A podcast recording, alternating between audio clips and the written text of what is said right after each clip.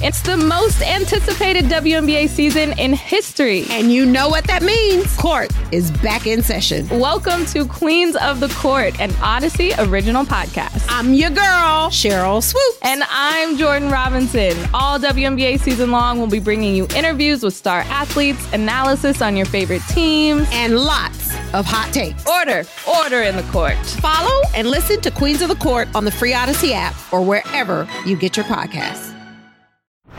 It's time. Time for Silver and Black today. To the ground game. Touchdown Las Vegas. We're breaking down the latest Raider news from on and off the field and bringing you conversations with newsmakers and record breakers. So hold on, Raider Nation. It's time to get, get it, it on.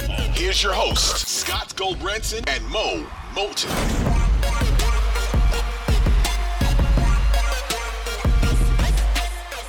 Welcome back, everybody. It is time for Silver and Black today here.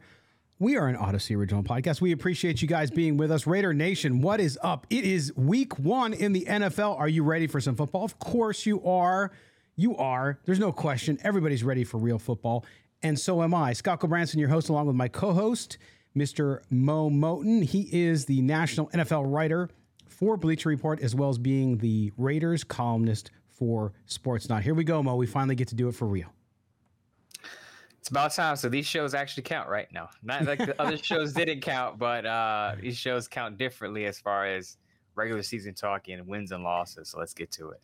Yes, and so I, I, I have to be I have to be honest. I am not somebody who likes to do predictions that often. Now, Mo, I know you do them a lot in the written form. You just this past weekend, when everyone else was enjoying Labor Day, you were toiling on your predictions across the entire league with your colleagues over Bleacher Report. And um, I just kind of stay. I used to do them, and I just kind of stay away from them. But every year I get I get dragged back in. It's like it's like you know Pacino in Godfather Three. They pull me back in. Yes. So the fans they just want to hear what we think. They want to know kind of how we think this season will unfold. To me, there's so many unknowns right? It's not a cop out. It's not I'm afraid to put my numbers down. I have every year, but it's just the fact that there's so much between now and the end of the season that we don't know. But we here at Silver and Black today always, always like to listen to our listeners and make sure that we give them content that they would like. So that's what we're going to do. Uh, Mo, doing this from across the league, you did all the teams, of course, including the mm-hmm. Raiders. Um, when you go about it, is there something that you is there is there a is there a formula you adhere to, or do you just go team by team, knowing what they did in the offseason and covering them, and then sort of say, okay, here's how I see the season unfolding? Well, first of all, you have to make sure the numbers add up. you want to make sure your wins and losses add up to the total number of games played. So that's the first thing I do. Uh, and the second thing is, as you said, it doesn't sound like the magic wand that a lot of people want to hear, but – I cover the league all year round. So I keep track of all the moves that teams make from the draft, free agency, late pickups, undrafted free agents that make the team, guys that could be traded or moved. I look at coaching staff changes, teams that have hired new coaches, new staffs. What, what is their philosophy? How do the players on the roster fit their philosophy? Do they fit? Uh, I look at history. Um, does the team have a history of tailing off at the end of the season, like the Raiders were under Jon Gruden before he resigned? Does a team have a tendency to finish strong? Uh, I look at weaknesses and strengths of a football team. Are they a good pass defense? Are they a good run defense? Are you know, do they have a quarterback, a transcendent quarterback? Do they have a Josh Allen, Justin Herbert? You know, those things all matter. And then again, not going to sound like the most fabulous thing, but I actually go through each team's schedule one by one by one by one, and I look at what teams does each division play? So let, let's say, for example, the AFC West has to play the AFC South. The AFC South is a relatively weak division because I think the Titans are going to drop. Mm. So the AFC West team should have a lot more wins than a lot of other divisions that are going to play. Let's say the AFC North, where you got the Ravens and the Bengals and the well, the Browns. You know, Deshaun Watson's out, but still the Steelers should be competitive. So who do they play? Do they play a weak division? If they play a weak division, usually I add one or two wins. If they play a strong division, then the win loss, the wins may drop a little bit. Maybe I take a win or two off here and there. Yeah, that's a good approach. I mean, listen, that's the thing is you have to look at kind of everything you know today, and of course, mm-hmm. when you make predictions, there's so many things that happen that are just so ridiculously unpredictable. And the biggest of all is injury. I mean, Mm-hmm. you just don't know. And always, it seems like every week one, there's one major injury on one team that completely changes their destiny for the whole season. You know, knock on wood, I hope that doesn't happen to anybody because that means somebody got seriously hurt and we don't want that. But I do think that one thing I like to say when we do these shows is that number one, we're talking to Raiders fans. Mo and I don't go through these with the fan lens on. So we don't sit there and want them to go 17 and 0 and win the Super Bowl. Uh, even if, if we think they can do that, we would tell you that. Okay. But I do want to say that because I think there might be, there's going to be differences, I think, in what Mo says and what I say as far as what the record will be. Uh, but you have to put that lens on. And you may disagree with some of the games because we're going to go game by game here. You, you might disagree with some of the games or some of the points we have to say, and that's cool. I, I we love, uh, and I this past week again, people disagree. I did a, a piece up on Sportsnaut stock up, stock down. Of course, I had stock down was Darren Waller and John Simpson. They're like, well, not Simpson. It should be cut, and Simpson's fine. I said, well, no, that's just how I see it. Like, you don't have to agree, right? And I think that's what we're going to see with the schedule. But we always do this, I think, with the point of view of what we believe to be true. Uh, doesn't mean it'll happen that way, uh, but it certainly is based on uh, an objective point of view on that. So that that's just what I say up front. Go ahead, Mo one thing I want to say too, and you and you hit the nail on the head with the, your one of your early points. We're not looking at this Raiders schedule to say how do the Raiders win this game because that's how fans look at it. How mm-hmm. can the mm-hmm. Raiders beat this team and how would they win? We're looking at it as what are the Raiders' strengths, what are the, what are the their opponent's strengths and weaknesses, and how do we think it's going to happen? We're not looking at it from an optimistic point of view. We're looking at it from an objective point of view. Correct. The other thing I want to say to fan really quick is fans always say, well, the Raiders got better, so the record should be better. And I and I get into this debate and not an argument, but a debate with fans every year about this. Just because the Raiders improved doesn't mean the record is going to be better because you're playing a different schedule, which means the strength of opponent is going to be different. Mm-hmm. The other thing is the Raiders aren't the only team that improved over the offseason. Right. Believe it or not, most most of the league, if they're not if they're not positioning themselves for a high draft pick to get a quarterback in 2023, 75 to 80% of the league has also improved over the offseason, not just the Raiders. That's right. That's right. And that's key to remember as we head in now, too. So, here, oh, by the way, thank you for all for subscribing. Make sure you subscribe to the podcast wherever you can, wherever you listen to your podcast. Most of you, we know from the data, do it on an iPhone. You can do it on Apple iTunes. You can do it on the Audacy app, wherever you get it. If you're watching us on YouTube, I'll tell you what, Mo and I just love the chat. It's incredible. Uh, you need to get on. So if you haven't gone on and watched the show on YouTube, do that. Subscribe. Make sure you hit the notification bells for us so that you're reminded. But if you're watching us, uh, we have the schedule up now on the screen, and we're going to go through and start taking a look at this. Of course, Mo, let's start off, and I'm going to keep tally here so that when we get to the end, we can we can summarize where you're at, where I'm at as far as record goes, plus maybe a little playoff prediction if you believe they're going to make the playoffs. That is, of course. Um, so we'll get to that one in a minute. But Mo, the game, and we're going to preview the Charger game with our good buddy Nick Cothrel from Sports Illustrated, a former Silver and Black Today staff writer himself, and been a guest on the show many times. He covers the Chargers now for Sports Illustrated. He's the publisher of that website down there. We're going to talk with him on Thursday's show to do the formal game preview, uh, of course, of week one against the Chargers, which is the first game we have to look at here now, Mo. Okay, so Chargers in Los really Angeles. Really quick. Go, go, if, go. If, if Nick is hearing this, you're a traitor, Nick, for going over to the other side. you're a but traitor. oh yeah, like me growing up a Charger fan. Remember? Um, Both traitors. It's it's so funny too because you know, uh, remember where Al Davis got his start. Remember what team he coached with? Yeah, that's true. The Chargers. Chargers. Anyway, mm-hmm. but so so we move on to week one. Now Raiders go down to Los Angeles, down to the Rams Stadium where the Chargers happen to play. And uh, this one, I think the entire NFL is excited about to have a matchup like this with uh, not only the Raiders and everything they had going in the offseason, Mo, But of course, the quarterback battle always Derek Carr, Justin Herbert, uh, and it's an AFC West rivalry, a big one uh, for the Raiders and Raider Nation heading into Week One. You look at this game; the Raiders, um, uh, like you said, have gotten better. So have the Chargers. Chargers got better. You see a familiar face across, and no matter how many times Raider fans want to say Khalil Mack isn't what he used to be, he's still Khalil Mack. He can still find it. He's still a talented player. You look at this game on the road, technically and um, it's a tough way to start.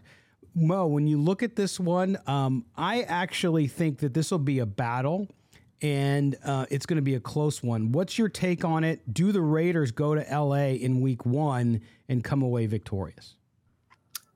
Okay, I'm going to start off on the sour note. Raiders fans are not going to like this, but week one, you're going against Khalil Mack and Joey Bosa.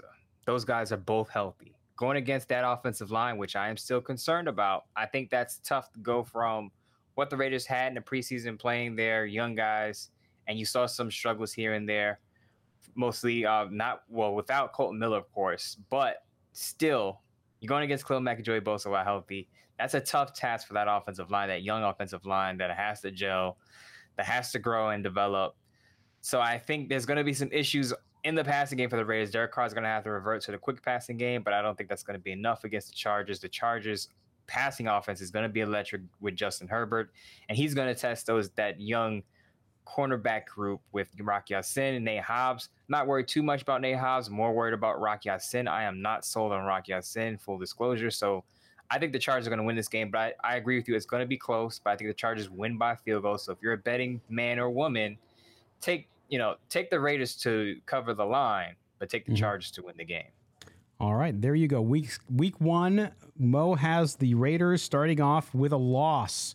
Yes, he's the evil one all of a sudden for some of you out there, but no, it's it, it, makes sense. Now, I have a little bit of a different view. I actually think that the Raiders go to LA and they win against the Chargers and kind of set the tone for what can be an early part of the season, the first especially the first 3 weeks where they can make a statement. I also agree it's going to be tough. We will learn about this offensive line. This offensive line, the Raiders have not made any changes to. Okay, they haven't gone out and signed a big veteran. They haven't. Josh McDaniels, Dave Ziegler, they're taking the Vegas dice and they're just rolling them, baby. And they're like, hey, we're going to do this and see what happens. So, so that that concerns me with with Mack and Bosa, no question, no question.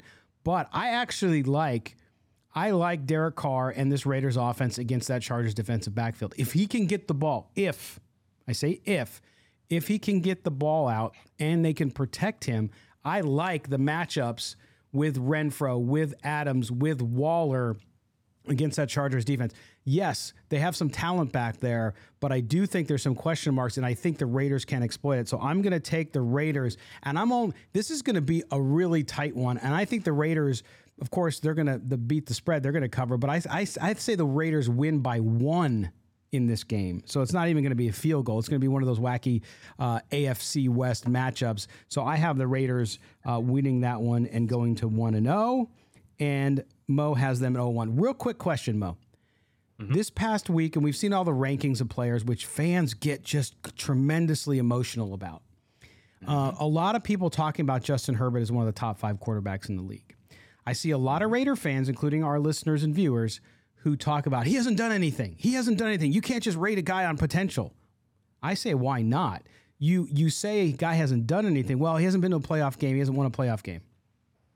Uh, I know another guy who hasn't either. Right now, he's got more years in the league. But but where are they wrong when they underestimate how good Justin Herbert can be? I think they're lumping Justin Herbert potential or production with the team success. So what you have to do with Correct. a quarterback is you have to separate the quarterback from the team. And as you pointed out, fans have been doing this with Derek Carr for for many many years. Derek Carr hasn't won a playoff game either, but is that totally his fault? A lot of people will say Derek Carr is a top 10 quarterback, but the Raiders haven't done much. But mm-hmm. you have to separate the quarterback from the team. And if you watch Justin Herbert play the game and just forget what the Chargers' record was because their defense was absolutely atrocious, you would know that Justin Herbert is the real deal. Yeah. yes. I know people don't want to admit that, but that's the way it goes. All right. On to week two. Raiders come home to the Death Star, to Las Vegas in the county of Clark to play the Arizona uh, Cardinals along with Kyler Murray and his new big contract. Cardinals, uh, I thought they were going to do it last year. They kind of faltered coming into this season. Uh, I think they're they're a little better off. They they they do have some injuries and some question marks, but when you look at this game, first game to start this season at home, this Raider Nation crowd has been through one year at Allegiant Stadium. To me, year two will be even better from an atmosphere and a culture standpoint. How do you see this one coming out? Yeah, I have, I have no doubt saying that the Raiders should and will win this game. No DeAndre Hopkins, who's suspended for the first six weeks. So they get a break there. I know Marquise Brown has a rapport with Kyler Murray, but one receiver and Rondale Moore not going to cut it. Zach Ertz is a little banged up. So their offense isn't going to be as electric as the Raiders' offense. The other thing is the Cardinals lost Chandler Jones, who's now with the Raiders. So they lost mm-hmm. a little bit of their defense and their pass rush. The Raiders gained to the gained to their pass rush. You know, some people quibble about is he an upgrade over Yannick Ngakoue?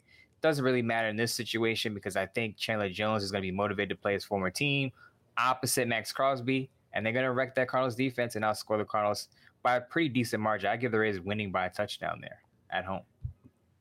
I feel that way too. In fact, I think I'm going to I'm going to take the Raiders by 10 as they move to 2 and Okay, on to week 3. The Raiders uh, then will go down to Nashville they go to take on the Tennessee Titans, and our buddy Murph will be there uh, as yep. well as I'm going to try to get down there. We'll see if I can get down there. Uh, but the Titans, uh, Mo, when you look at this one, um, Titans have really fallen fast. If you look at everything they've done, yes, they have Derrick Henry. Tannehill seems to be on the downslide after getting his big deal in a couple years where they just couldn't put it together in their little window that they had uh, in Nashville at Nissan Stadium. Uh, I look at this one too, Mo, and I like the Raiders going on the road and and winning this one by a field goal. How about you? Raiders usually fare well against the Titans. I think they will again this year. You mentioned it. There, I, I have the Titans, and I said at the beginning of the show, I have the Titans slipping. I know they were the one seed last year, and they still got Derrick Henry, but remember Todd Downing is their offensive coordinator. I, I, just can't get over that. And and the way you know how he ran the Raiders offense. I know he was younger then. This was five years ago, but he's still to me an awful. Not, I shouldn't say awful, but one of the bottom tier coordinators in the league. Uh, they lost their top pass rusher in Harold Landry towards ACL. So they lose a piece of their defense. Their mm-hmm. offensive mm-hmm. coordinator, to me, bottom tier. Raiders win this game on the road. There you go. So uh, Mo has uh, the Raiders at two, two and, one. one. after three weeks. I have them at three and zero. Oh. Yes. See, every who who says I'm pessimistic? Okay, so uh, three and zero, oh, two and one. They then go back to Las Vegas, one on the road, one at home, one on the road, one at home, uh, and they face their AFC West rival and a Mr. Russell Wilson and the Denver Broncos coming into that game. The Broncos a lot of Raider fans don't want to give them credit. A lot of Raider fans want to write off Russell Wilson. Russell Wilson is still a premier quarterback. I think Russell Wilson can create problems for any team he's playing. He's healthy. The Broncos have some wide receivers that they're missing, but the Broncos team is not bad. Although I would say the Broncos, for me, Mo, I look in the division, they're the team I'm most unsure about. I just don't know. They could be very good or they could falter and kind of be middle of the road. But I think this game will be tough uh, on on the turf at Allegiant Stadium. Uh, how do you see it coming up? Yeah, I have the Raiders win this game at home. I think even with all the parts that they have, I know they brought in Randy Gregory. They brought in, as you mentioned, Russell Wilson. Courtland Sutton is healthy. Jerry Jeudy is healthy. They don't have Tim Patrick, who tore his ACL. Greg Dulcich, the rookie third round tight end, is out. He's going to be a pass catching threat once he's healthy. Uh, Javonte Williams and Melvin Gordon duo in the backfield. So this is going to be a tough game. But I think all of those pieces together, those new pieces, along with a coach staff that's inexperienced. Nathaniel Hackett, I know, has been a play caller, but he's never been a head coach. The defensive coordinator, Evero, I believe his name is, has never been a coordinator in his in his career. I believe he's a defensive backs coach and a safeties coach. Even their offensive coordinator under Nathaniel Hackett has never been an offensive coordinator. So that's going to take some time to gel. So I think it benefits the Raiders to play the Broncos early in the season because they're still going to be working through things. And I think the Raiders win this game at home. I do as well. And not only that, but if they were to win that game against Denver, I have them at 4 and 0. And it mm. surprised me because when I when I sat down to think about this, I was really worried about the first 6 weeks, well 5 weeks because you have 6 week bye, and then they have that stretch later in the season which is which is brutal. But to me, I think this is the time when the Raiders really come out and do well. They get that game at home against the Broncos. Uh, they dispel the second AFC West team that they can in uh, the first four weeks, which I think sets this team up for well. I think they will have challenges, as I'll get to later down the road, but I actually like the Raiders in this game against the Broncos at home. All right, and then we go to week five, Mo, and uh, and week six, of course, is a bye, and we're going to take a break after we get through this one. But this one, this one's a tough one. You're going to Kansas City, and I know Kansas City, Tyreek Hill no longer there. They have all kinds of questions, new offense put into play. Patrick Mahomes has a lot to prove. Uh, the Raiders go into Arrowhead, and I just don't see, even at 4 and 0, as I have them, I think this game is going to be a tough one to grab. I think the Chiefs and the Raiders split, and I think the Chiefs win this one early in the season at home. Yeah, we're in agreement there. I think the Chiefs take it at Arrowhead. Um, I know, as you said, I know they don't have Tyreek Hill anymore, but they have multitude of weapons: Juju Smith-Schuster, Mecole Hardman, Sky Moore, Marquez Valdes-Scantling. None of those guys are Tyreek Hill, but together, I think it's hard to crowd all those guys because Patrick Mahomes is as good as we think he is. He's going to be like a point guard. He's going to be like primetime Steve Nash, distributing the football all over the field, and it's going to be hard. It's going to be hard to defend that. And again, I I'm not quite sold on Rock Ya-Sin yet. I like Nate Hobbs on the outside, but I'm not sold on Rock Ya-Sin. You, if you've been listening to the show, I'm a big fan of Anthony Averett's game.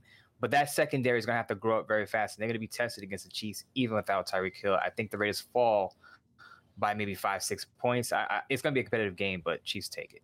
Yeah, and and with that Raiders defensive backfield, you talk about Nate Hobbs as well as he's done, uh, and but just some of the youth there. I also think that in that environment, the offensive line will have will struggle too to hear, uh, and that'll be a really big challenge. Now we're through uh, the first six weeks of the season, uh, which includes a bye. Mo has the Raiders at three and two. I have the Raiders at four and one, so not far off. We're going to take a quick break. When we come back, we're going to go through the second, third of the season and tell you where the Raiders net out there. We'll also touch on a little bit of news or a question about a lack of news in just a few minutes here as we roll on with Silver and Black today. You're with Mo, you're with Scott. We'll be back right after this. What up, y'all? It's your boy Danny Green, three-time NBA champ. You either rooted for me or rooted against me. Join myself and my co-host Harrison Sanford on the Inside the Green Room podcast. It's a podcast that brings you never before told tales from the locker room to candid interviews with basketball legends to breakdowns of what's happening in the NBA right now. Whether you're a diehard fan or casual about your hoops, this podcast brings you the game like never before. Follow Inside the Green Room on the Audacy app or wherever you get your podcasts.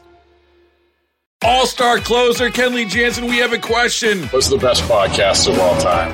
Baseball isn't boring, baby. I'm Rob Bradford, and every single day I'm sitting down with the biggest names to show you this great game is the greatest game. It's my podcast, it's my passion. It's a cause I started more than two years ago and is now the most prolific national daily baseball pod there is. Another fact, so jump aboard the BIB Express. Follow and listen to Baseball Isn't Boring, presented by Wasabi Hot Cloud Storage on the free Audacy app or wherever you get your podcasts. Welcome back. Silver and Black today, our prediction show. Yes, you asked for it. You wanted it. We're giving it to you. Mo Moton, Scott Gulbranson back with you here. Thanks for joining us. Hey, make sure you follow us on Twitter. We love interacting with our listeners. He is at Mo Moton, M O E M O T O N. I am at LV Gully. And you can also follow the show, SNB Today, to check it out. Oh, by the way, Mo, I forgot to tell people. Uh, I tweeted it out over the weekend, the long weekend we just got through.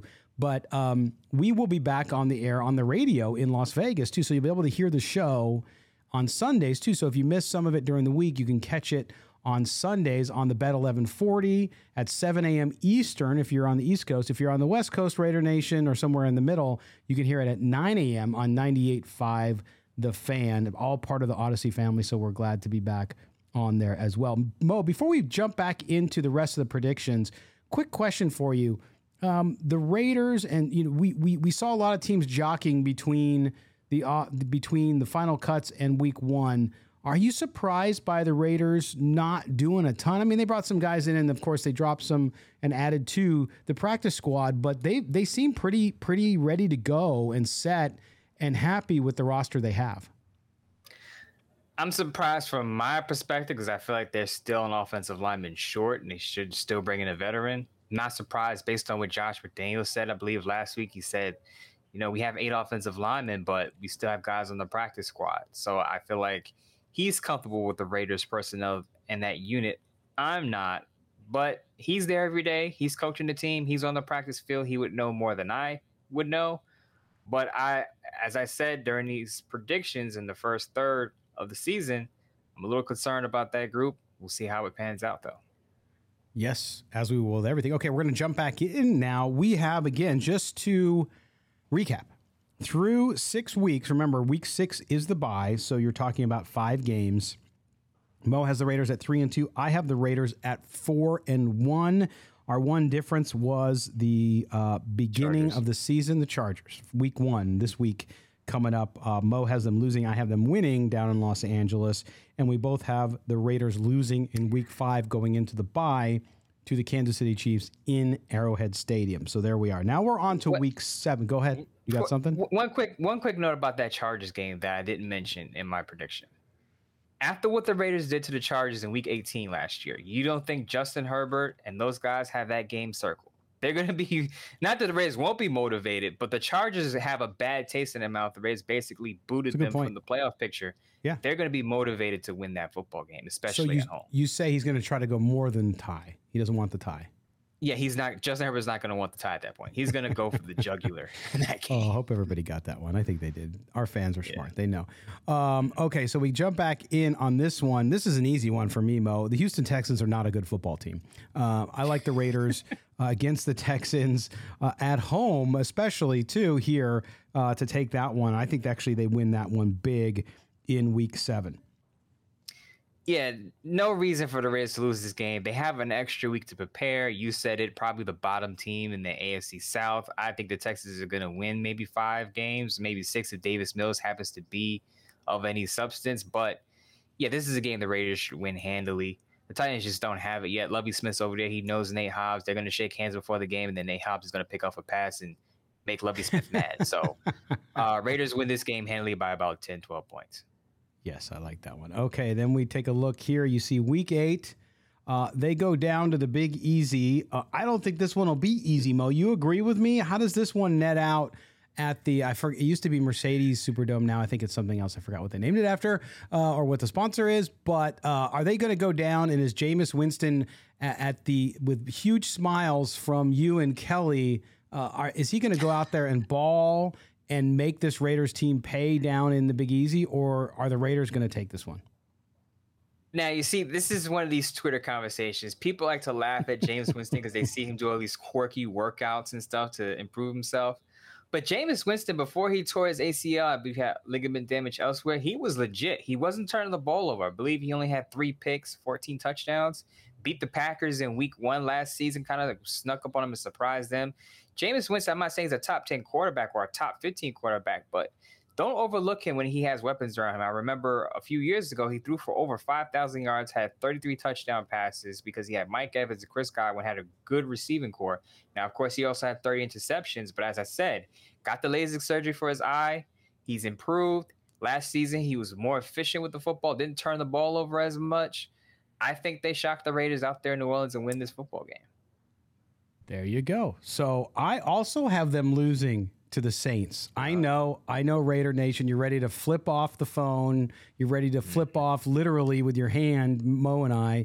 But I think too that remember this is the first of two games going out east. Technically, even though I believe New Orleans is in the Central Time Zone, it's still a trip. Uh, and the next trip, the next week, they have to go to Jacksonville. So I just don't like this one for the Raiders. I think after I have them five and one, then going into this one and losing at five and two, um, I think that's just going to happen. I think it's a, it's a tough one for them, and I do uh, think that the uh, the Saints are are a little better than now. Some people I've been seeing these predictions about the Saints going to the Super Bowl, which I think is ridiculous, but I think they are better than people are giving them credit for.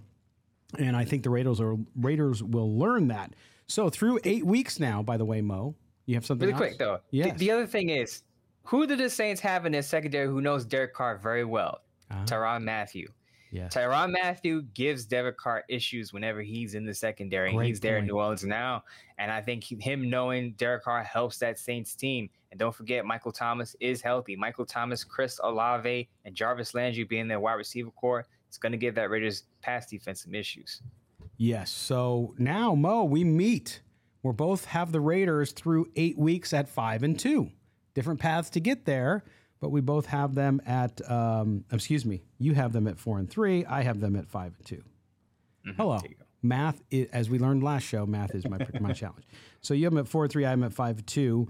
Um, and then they stay out east, or they have to travel back east to take on the Jacksonville Jaguars. I think the Jaguars will be better than people are giving them credit for. I think Trevor Lawrence will take his next step as an NFL quarterback, but I do believe the Raiders will be too talented and have too much. Coming off the loss at New Orleans, they're going to be hungry. They know that they had these two games on the road. Then they have to face what's going to be a tough Indianapolis team the next week. It's a must win for them. I say must win in from a from a from a morale standpoint. So I think they go to Jacksonville and they hand it to the Jaguars pretty easily. I'm going to say by by 10 to 15 points. Yeah, I, I think you're right about that. They stay out east. Jacksonville is going to be an improved team, but they're not going to be as good as the Raiders. I know Doug Pederson's won a Super Bowl before. Josh McDaniels has been with the Super Bowl team, so there's a little bit of history there. They know each other. You know, they met in the Super Bowl as offense coordinator, head coach. I think Josh McDaniels is going to remember that. He won't say that during the press conference, but I'm sure he's going to remember that, and he's going to stick it to Doug Pederson and the Jaguars, and the Raiders take this game pretty handily. Absolutely. Uh, and again, the Raiders have a tough schedule and and the travel. I mean, by the way, I forgot to mention that on the last show. That whole thing with Pittsburgh. Pittsburgh doesn't play a game outside the Eastern Time Zone. How does that happen? Like, I guess you're if your last name is Rooney, you're good, right? You just get it. You get a Get some breaks. I Get mean, it's kind of crazy, really. I mean, I don't know how it happens. It'd be interesting. I know how they do the schedule, uh, and I've heard the whole process. And obviously now it's much more automated than it used to be. It just Mm-hmm. it's it's crazy. It just puts off a the appearance of impropriety. I believe to have one team never leave a time zone. It's kind of crazy.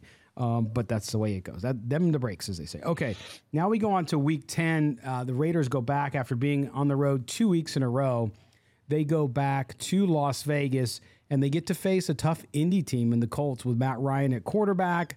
Uh, and this is a team that I think a lot of people look at in the AFC West, or excuse me, the AFC. They're not giving Matt Ryan enough credit. I think a lot of people think Matt Ryan's washed. I don't think he's washed, especially behind that offensive line and that team that they have there with the running game and so on. Um, this is going to be a tough one, Mo. Um, it's it's the it's one of the games I struggle with the most. How do you see the Raiders netting out in Las Vegas against Indy?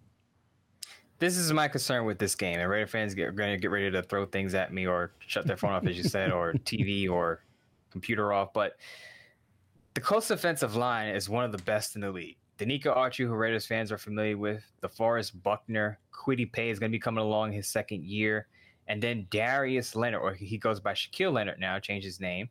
Uh, if he's healthy on the field, that's a tough defense to beat. And uh, on the back end, you got Stephon Gilmore and Kenny Moore. Gus Bradley, I know, knows the Raiders, and the Raiders know him, and he's kind of rigid with his scheme. You know, he's going to play cover three for most of the time, so you can kind of plan around that. And I'm sure Josh McDaniels will make note. But I just worry about this is another game where I worry about the Raiders' offensive line simply because the Colts can run a bunch of stunts and twists, and it could cause a lot of problems up front.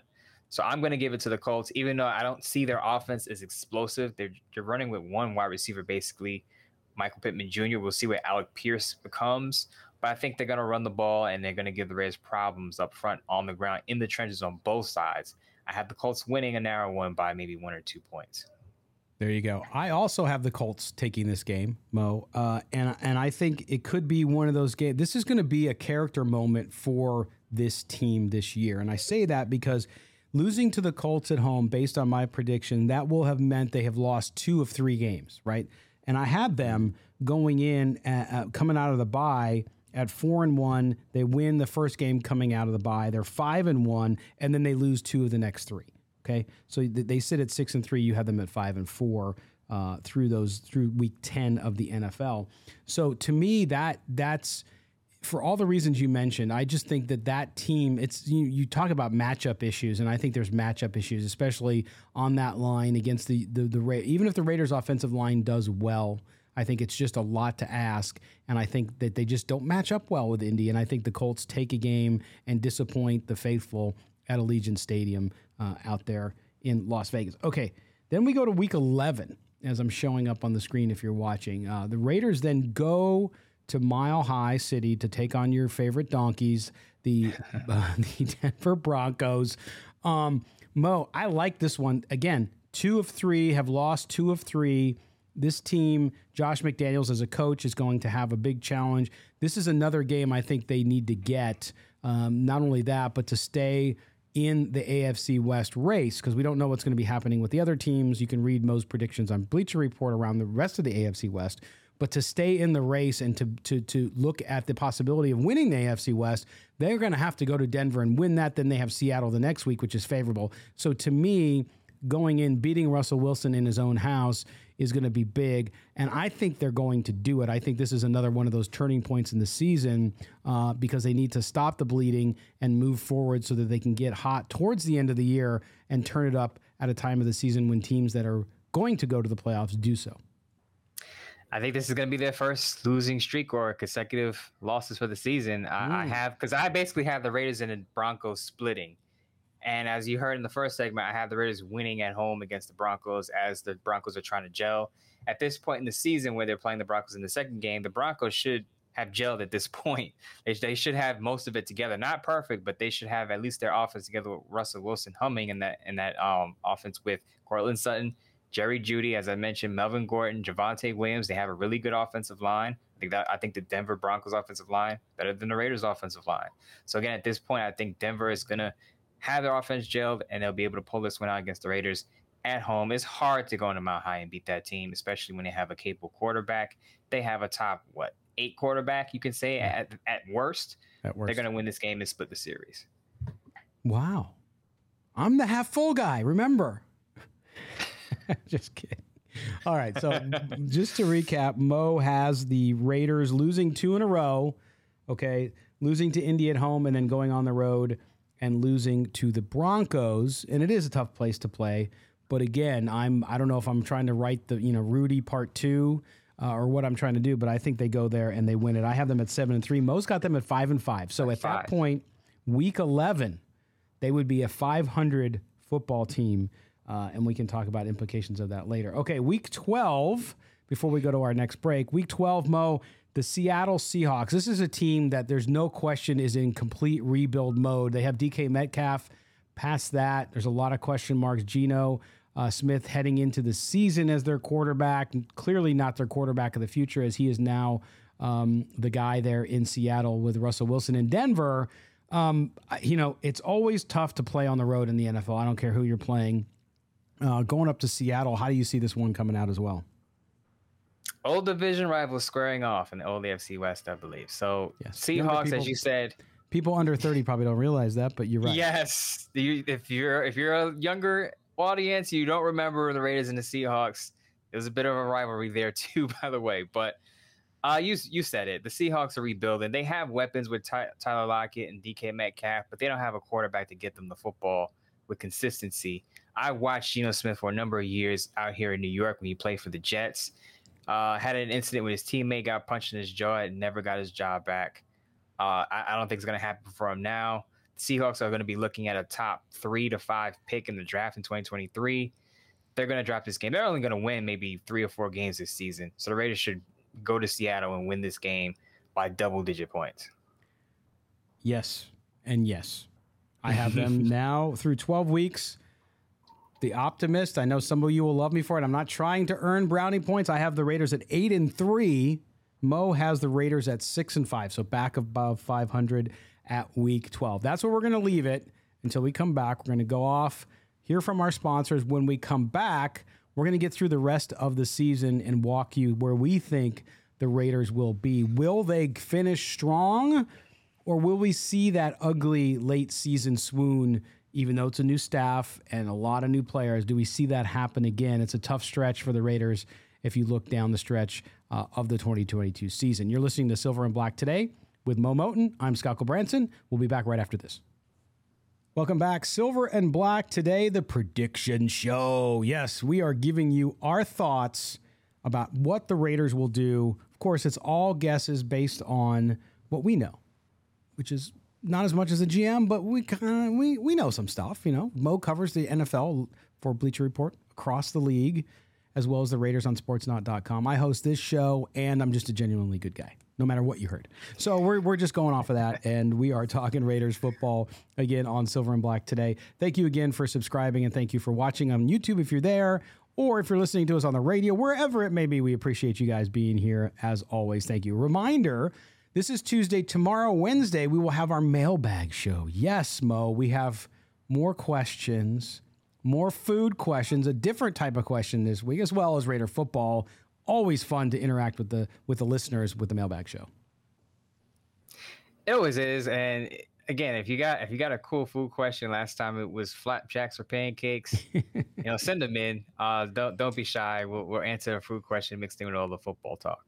Yes, and and not only did we get we had a, a gal named Rosie who call who called in who emailed in the question about pancakes or flapjacks, and then we brought up hotcakes was a whole different wild card. Uh, but she did respond with her answer. So we'll hear from her on the mailbag show, as well as some longtime uh, listeners who emailed this week for the first time. So we're excited about that. Join us tomorrow. That's on Wednesday. So all of our shows hit at 6 a.m. East Coast time, 3 a.m. on the Pacific. So on your way in to work on Wednesday morning, just like you're doing right now, listening to us on Tuesday morning, you can listen to the Mailbag on, Mailbag on Wednesday. And then Thursday morning, we'll have our brand new show, which will preview the Charger game heading into the weekend. And just a reminder, we will have a live post game show every week. The Raiders are on the schedule, and that will be live on YouTube uh, as well as Facebook and Twitch. We will also have that available in the podcast format as always immediately after the game. So as soon as we're done with the show, you'll be able to listen to that on audio. So thank you for being with us. Okay, Mo, let's jump back in now to our schedule prediction or our Raiders uh, 2022 prediction uh, as we look at the next to me, the gauntlet of the season coming up. Okay, week 13. Oh, reminder Mo has the, the Raiders through week 12 at six and five.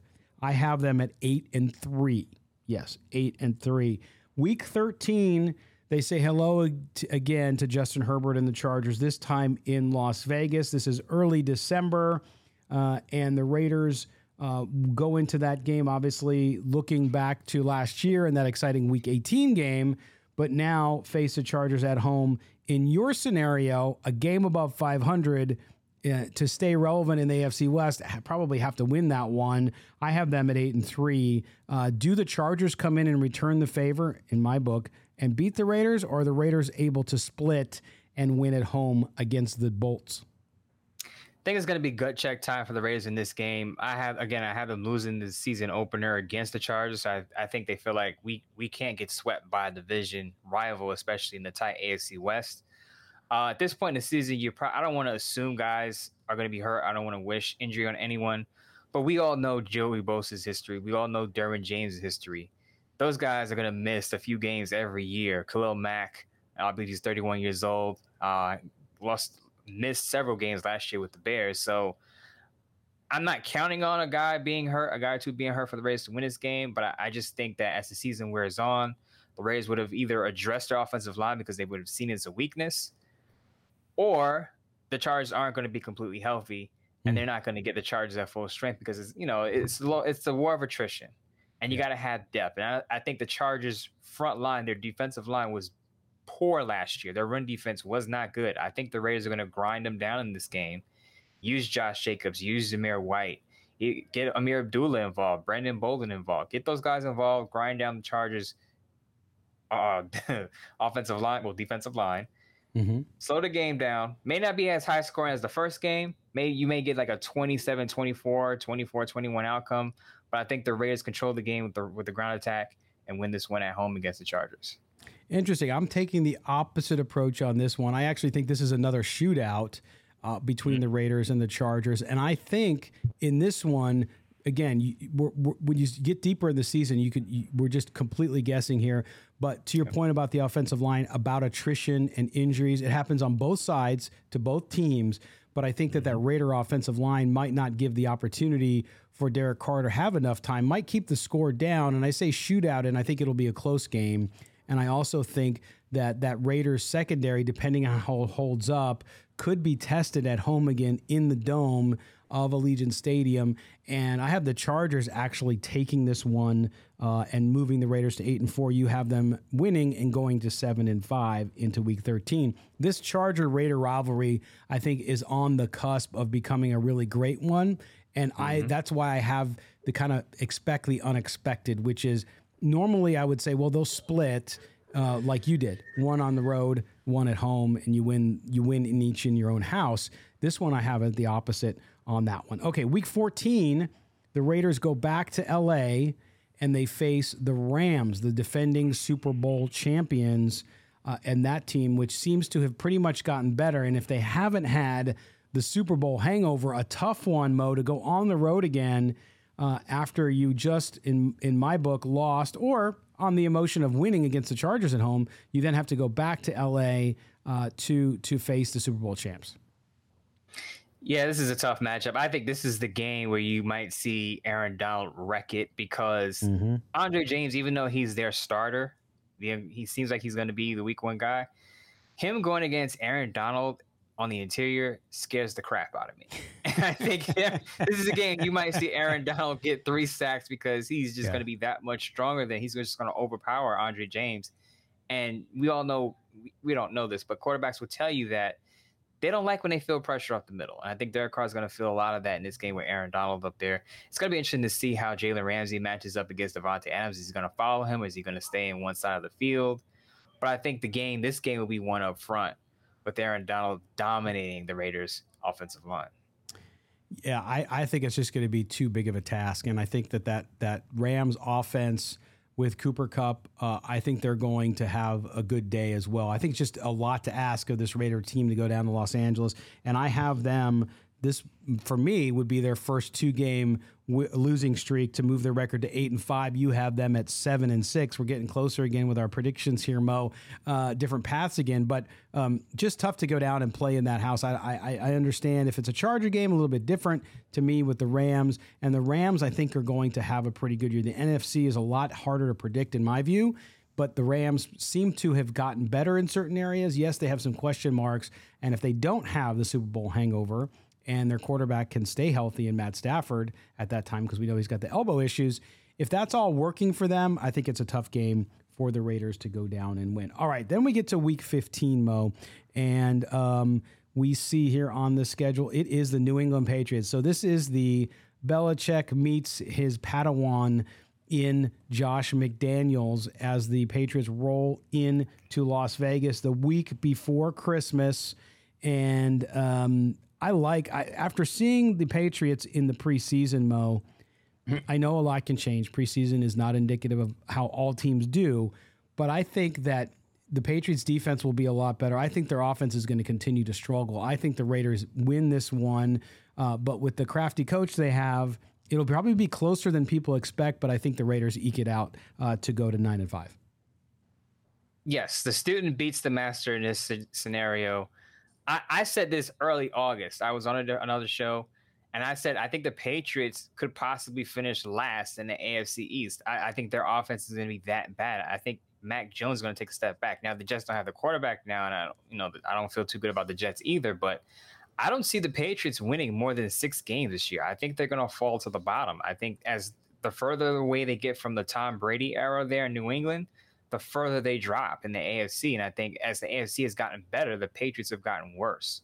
So I feel like the Raiders should win this game. I, I don't think it's going to be close as you think it is. I actually think the Raiders are going to rout the Patriots. There you go. We're on the mm-hmm. same page. I have the Raiders through 15 weeks at nine and five. Mo has them at eight and six. So we're tracking along pretty nicely here. Now, Mo, here comes a part of the season where I think is just, again, starting with that game, the, the Patriots game's kind of the last I wouldn't call it a lull. All professional football games are difficult to win, but nonetheless, I think that's they're good. They're going to have the easiest way against the Patriots. Then the night before Christmas, and yes, we will have my fourth annual night before Raider Christmas poem, so don't miss it. Um, but they go in on Christmas Eve into Pittsburgh to play the Steelers. Now, Mo, for those who don't know a lot about this Steelers team, uh, talk about, I mean, the turnover at quarterback, they have a lot of young players there. Uh, and I think a lot of people are looking at this game and think it's going to be a pretty easy one. I don't think so. It's not going to be easy one, but what I will say is that their defense is going to be a little different on the back end. They have Levi Wallace, who's the number two cornerback in Buffalo last year, and they have Ahkello Witherspoon, who played well, but he played well in a very short window, a very short sprint. He filled in for Joe Haden.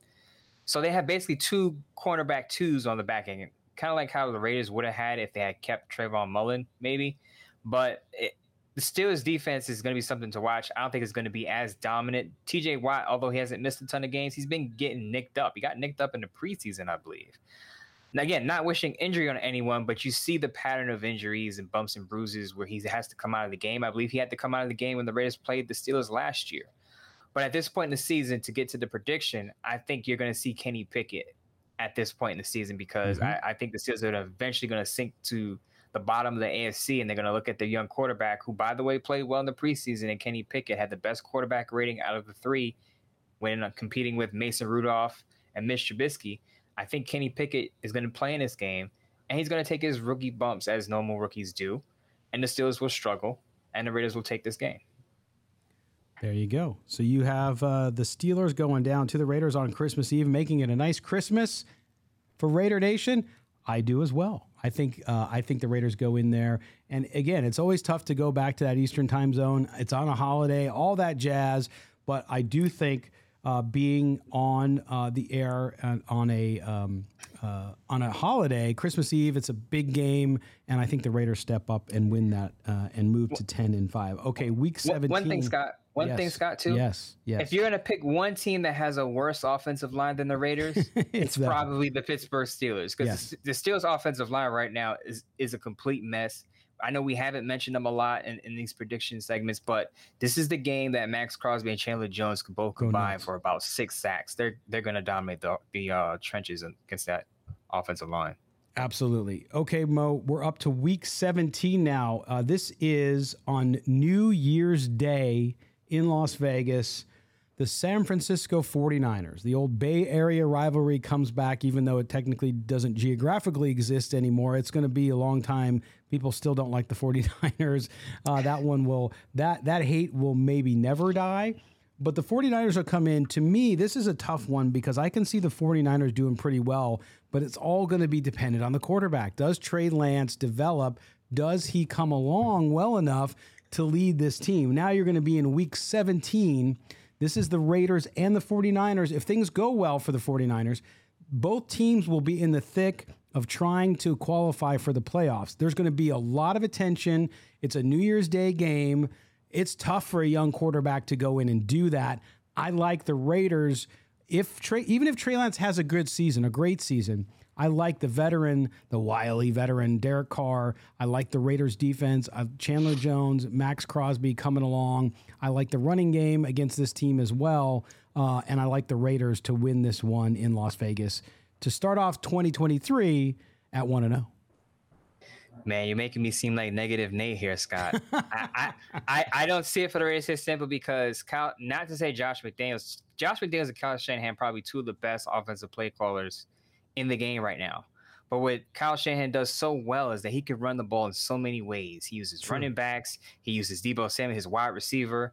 And I just think I, I still, even though Jonathan Hankins should be healthy for most of the season, I just worry about the Raiders' run defense in some spots, especially when we have a creative offensive coordinator like Kyle Shanahan. The other thing is, I think this game is another one that's one of the trenches by the opposing team. 49ers usually have a strong front seven. Fred Warner, Nick Bosa. They got two other first rounders on that defensive line. No Javon Kinlaw struggled, but I think him being healthy helps him. Also, you got Arik Armstead there. So their defense, 49ers defense has been legit for most of the time that Kyle Shanahan has been there. And I think the Rays are going to have issues scoring. And again, I think this game is going to be one in the trenches, and fans are going to look back and say, why didn't we address the offensive line a lot better in the offseason? Because I think that's what's going to cost them in this game. There you go all well thought out, and I agree uh, on most of it. I just think for some reason, I don't know. I, I, like the Raiders on New Year's Day in Vegas after everybody's hungover and hasn't slept the night before walking the streets of Las Vegas Boulevard. Uh, so okay, there you go. Going into the final week of the season, Mo has the Raiders at nine and seven.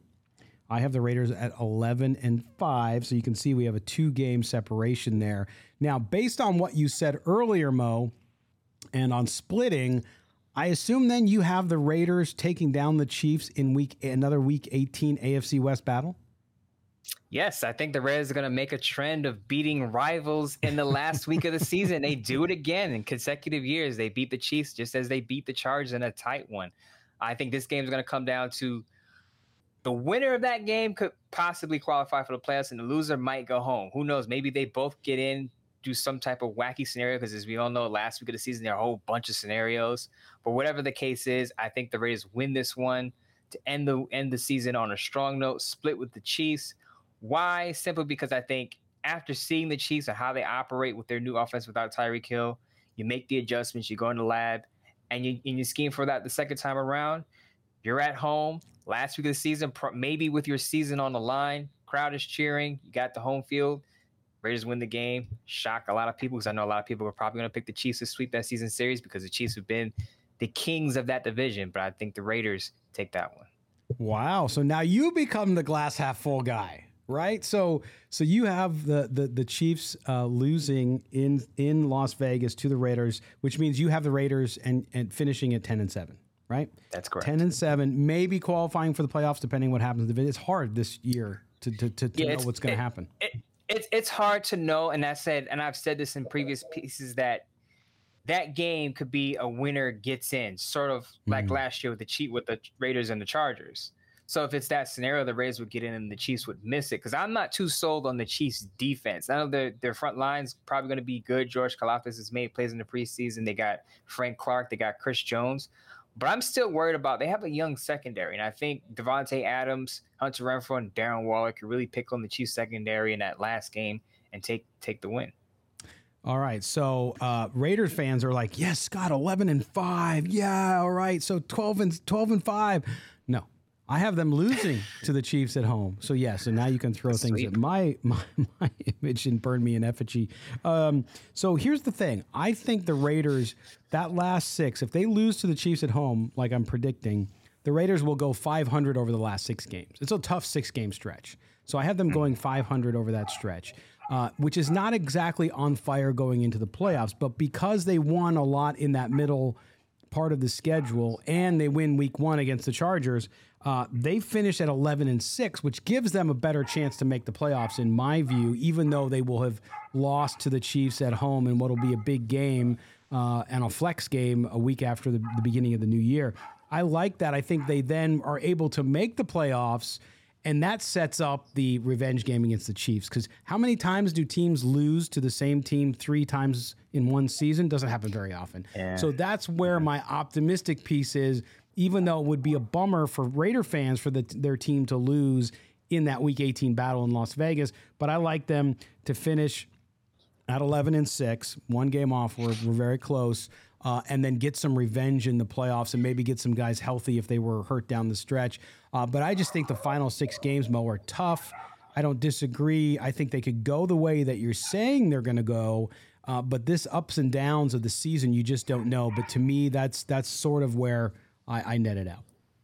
It's funny how we have it going down because we kind of we're we're close. We're only one off in predictions, but you have them finishing kind of in mediocrity, and I have them finishing strong because strong. if you remember, middle of the show, I had them at five and five, and Raider fans probably didn't want to hear from me after that. But I had them finishing the season five and two, and to me, that just goes along with the players understanding what the coaching staff wants as the season goes on, things getting better, yeah. and being able to beat the tougher opponents. Because I don't expect it to be perfect to starting off the season. Because remember, even though Josh McDaniels is a great play caller, he's still a first time, not a first time, but a second time head coach, first year with the team. Mm-hmm. Patrick Graham doesn't have a long history of being a defensive coordinator, so there's going to be a feeling out period. So they may not beat the competitive, tough teams early in the season, but I think they're going to beat the tough teams late in the season after they gel and get things going. So, I, one question I want to ask you before I toss it back to you: How many teams do you have making the playoffs in the AFC West? Because I have every team in the AFC West going at least ten and seven. Wow, that's impressive. I I have three. Okay. I so I'm, guess I mean, let me guess. You're leaving out Denver. I'm leaving out Denver, but here's the caveat with all of this, right? Because the next question I was going to ask you, Mo, was do the Raiders make the playoffs? Which we're kind of getting into this the back doorway that you mm-hmm. brought up, and that is, I think that this division, and I said this back in the summer, because like you said, fans don't want to admit everyone else got better, but they have, mm-hmm. and so mm-hmm. I look at the division, and this thing could go either way. The Chargers could win the division; they could finish last. The Raiders could win the division; they could finish last. and everybody, I, because they're going to beat up on each other. And I know everybody gets sick of that. Well, it would beat up on each. It it happens, right? Not only that, but you look at the rest of the AFC. Okay, you look at the AFC North. You look at the AFC South. You look at these these these divisions, and they have good players, right? The AFC East is terrible. But you look at that AFC North, you talked about earlier, we don't know about what's going to happen in Cleveland, but you look at Cincinnati, okay? You look at Baltimore. There's there's some good teams.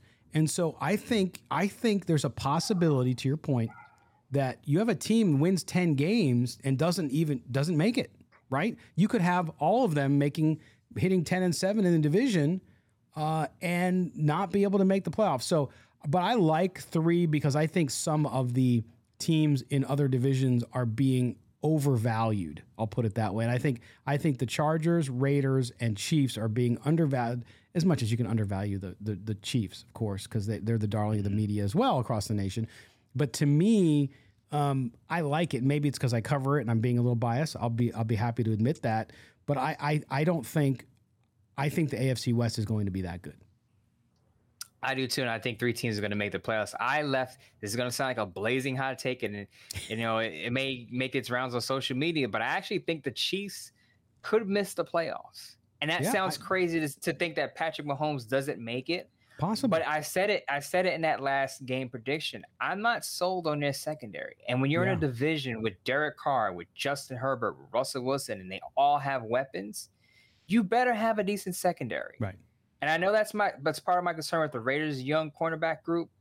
But the Chiefs having a rookie back there, and Trent McDuffie, they- I'm sure they're hoping that he's going to be good, but he may not be his first year. And if he Correct. struggles, that's going to be a problem. They lose Tyrann Mathieu, who I know Chiefs fans are going to say, well, he wasn't that good. He's getting older. I think he was still an asset there. And, and when you mm-hmm. go from Tyrann Mathieu to Justin Reid, who I watched him, and he's not a good tackler, good at covering.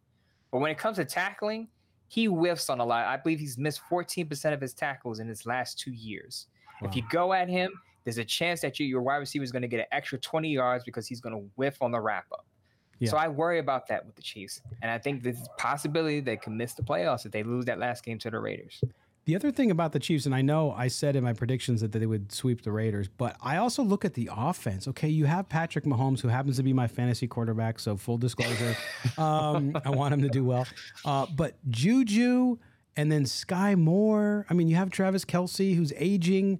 Like, and don't get me wrong, Travis Kelce's been great still, but to me, I think there's so many unknowns there that you could absolutely be right. The Chiefs could win nine games, maybe maybe even eight. Who knows? If that defense is especially bad, it could, they could be an eight or nine win team. So I, I think that's why it was so hard to think through.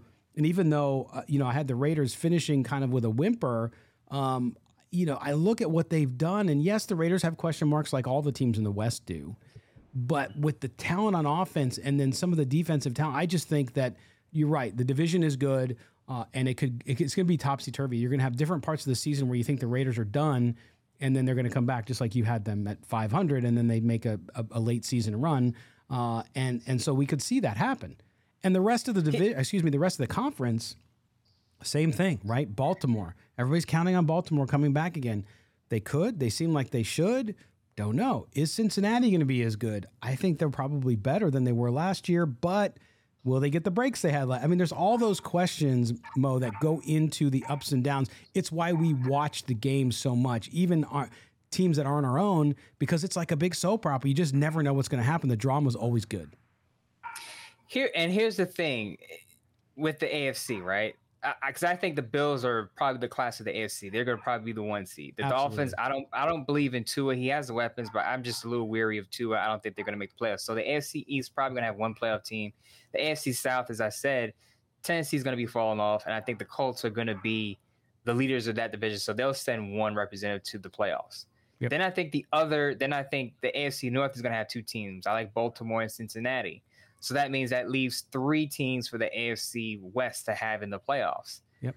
So that's why you know people are like, well, if all ten, if all four teams win ten games, well, they all make the playoffs? And the answer is no, because I have Baltimore making it. Lamar Jackson, right. assuming he's going to be healthy, that Baltimore team is going to be back in the playoff list as they always been with him and John Harbaugh. So yep. one team, at least one team, I think is going to miss that that playoffs in the AFC West. It's just a matter of who. I just think it's going to probably be the Chiefs, which will shock a lot of people. But remember last year, the Chiefs struggled with Tyreek Hill on the roster. And it was because teams were playing too high against Patrick Mahomes, and he had to be able to take what the defense gave him instead of throwing the long, deep pass and going from the home run ball. He had to learn to be patient. And teams were forcing Patrick Mahomes to drive the length of the field. He just couldn't do it. He either turn the ball over, not sometimes not because of his fault, but because the ball bounced off, off a receiver's hands or be a fumble somewhere. But if you make the Chiefs drive the length of the field and dare Andy Reid to run the football, which he doesn't really do a lot, yeah, then you can. The Chiefs are definitely vulnerable on the offensive side. And it's interesting. I'm gonna the team I'm gonna predict in the AFC West that doesn't make the playoffs is the Chargers. And I know I wow. said that. The, I, yeah, I think, and you know what it goes on. They and again, you don't want anybody knock on wood. You want anybody to get injured. I don't care how much you hate the team or whatever. No, no injury wishes by me at all ever. But the record, they just don't stay healthy. I don't know what it is. If that franchise is cursed because their owner's a boob or whatever. It just, it's just, I, I, I, always see them with such great promise that they're told, going back to my fan days as a Charger fan, and they never fulfill it. And so I'm just, it's sort of like the modern version of the Cubs, right, on the baseball side. The Chargers seem to just be that. And so um, that's the one team I think that's going to miss it. Now, I know most people are going to pick the Broncos. I've heard most people nationally pick the Broncos. I like Russell Wilson. I just do. Mm-hmm. I think the guy, I off the field, sometimes he bugs me because he's a little pretentious, but he's a great ball player. I think he's healthy. He's got a lot to prove. He wants to prove to Seattle uh, that they should have years ago uh, sided with him with Pete Carroll and, and given him what he wanted, and they didn't. They sent him instead where he wanted to go somewhere else, and that was Denver. So I, I think the Broncos will actually net out better than the Chargers. That's pretty interesting. You just say the Chargers, and because I actually, full disclosure, I actually have the Chargers winning the division, eleven to six. You got to read. But I will piece, say, yeah. But I, but I will say that, and I mentioned this during our prediction segment.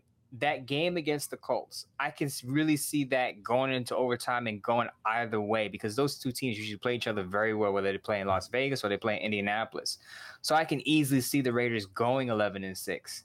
Now, if I again, if I was going to make a prediction, I'd go ten and seven, but 10 and 6, 11, 10 and 7, 11 and 6 seems to be where I settle with that Colts game being the swing game that can go either way.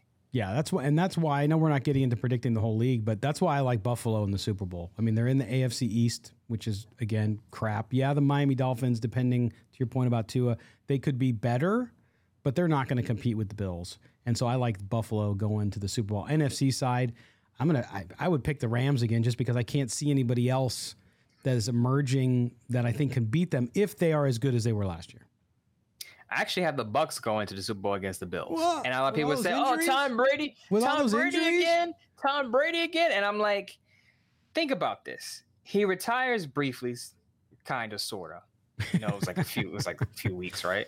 Fun, so he yeah. he steps he steps away from the game. He comes back, and not everyone again is saying, "Oh, Tom Brady's washed." And he gets on the podium. He says, "I got a lot going on in my life," and everyone's like, "Yep, there's a downfall of Tom Brady." But you remember, every time we think the downfall of Tom Brady is going to happen, it just doesn't happen. And Todd Bowles, I know people people give him a lot of crap for his job out there in New York, but he had Ryan Fitzpatrick, he had Bryce Petty, he had Sam Darnold as his quarterback. He had Josh McCown as his quarterback. now he has Tom Brady, and he's already got that defense performing at a top five level. So now he's the head coach. He'll continue to have a top five defense, and Brady will continue to work with Byron Leftwich, who's there under uh, Bruce Arians. So that offense is going to change. They added Julio Jones. I actually think Brady is going to revive Julio Jones for a year or two while he's out there, and they're going to get back to the Super Bowl. I don't disagree with the Julio Jones piece and that Tom Brady will have another good year. I just think that they've had a lot of injuries. I think there's a lot of unknowns for them. I could not pick them today. Now, if that rectifies itself, and to your point, Julio Jones is back to being uh, a top tier wide receiver, then I could see them doing that too. So So I, I, I don't think that that's out of the realm of possibility. I'll put it that way. But that's so, where we have it. So, so Scott, really quick question for you yeah. then. It, so you have the Raiders in the play. Do you have the Raiders in the playoffs? And if you do, how you have them winning, finally winning a game? Because that's going to be the thing. If the Raiders make mm-hmm. the playoffs, it's going to be time for Derek Carr to win a playoff game because it'll be like, okay, how many years are you going to be in the league and not win a playoff game, especially with the weapons that he has? So I do, and, and and again, this is where I think the the the wannabe movie maker from my childhood comes up, and that is I see them making the playoffs, and because the division, to your point about finishing ten and seven, I eleven and five, whatever, same same ballpark. Um, they have to face Kansas City in the first round. They're going to play them two weeks in a row, and they're going to beat the Chiefs to win their playoff game. Now, Raider fans will love that they, but the, they, would they would they would so definitely. Would but you know what's going to happen? Amazing. The national media is going to pick. You know who the national media is going to side with. Oh yeah, of course. So the Raiders would definitely love that and say, "Well, we're gonna, you know, we need to be, especially if you have them sweeping, or losing the season series by a sweep. Hard, as you said, hard to beat a team three times in one season. Usually, and this happened, I believe, with the Saints and the Bucs last year. The Saints mm-hmm. beat the Bucs during the regular season twice. Yep. But once they got to the playoffs, the Bucs won that game. So to your point, I, I can see that. Well, and not only that, but I, I do believe that especially on the defensive side, like you said, and and again, offense with the Chiefs, we don't know yet. But I just think that the Raiders, uh, as they as they mature through the season under Patrick Graham on defense, will get better. Right? If they can stay healthy, they'll get better. And I think that, that that revenge game against the Chiefs, and what better way to win your first playoff game since 2002 than to beat the Chiefs after they beat you twice? I just think that for whatever reason, the stars align. That that that that piano it becomes off the back of Raider Nation as they win their first playoff game against Kansas City uh, and and exercise all those demons. And I'm with you. I actually think the Raiders are going to win a playoff game this year, mm-hmm. if assuming they do get in with that 10 and 7 record. Because the thing is, we cannot have a conversation where we're saying Derek Carr is going into his 10th year and he hasn't won a playoff game. Because then the, the critics are definitely going to come out and say, oh, he has Davante Adams, he has Darren Waller, he has Hunter Renfrow, Josh McDaniels comes over, he has a run game, he has this, he has that. How come he hasn't won a playoff game yet?